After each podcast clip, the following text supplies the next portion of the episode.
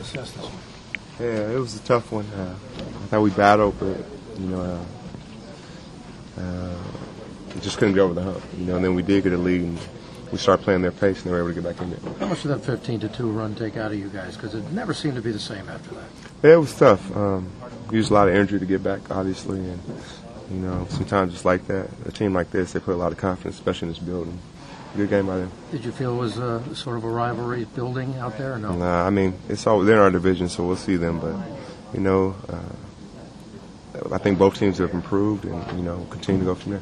Jamal, you mentioned the pace. How important is it to control the pace of the game? Very important. They like to get up and down. That's their pace. Um, they put a lot of guards out there, and that's when you know they're at their best, playing free flowing, shooting threes, and that's what they did tonight. How do you kind of take control and make it into this team's basically? slow it down a little bit, you know, go inside and pick them apart there. That's what we have our advantage. If they double team, we make them pay outside, but go inside for sure. Got the old preview question for you tomorrow night, Okay. back to back, OKC. Yeah. How, how big is that game to show what you guys are about? Well, I mean, especially after losing, you know, you want to get back on the court and, and faster than anything, and we'll get the opportunity tomorrow. How about uh, Chris? Any concerned about him at all? Or the knee? Yeah, we, I mean, especially he's our leader, so you always want him healthy. You know, we'll see how he is tomorrow. All right, no problem.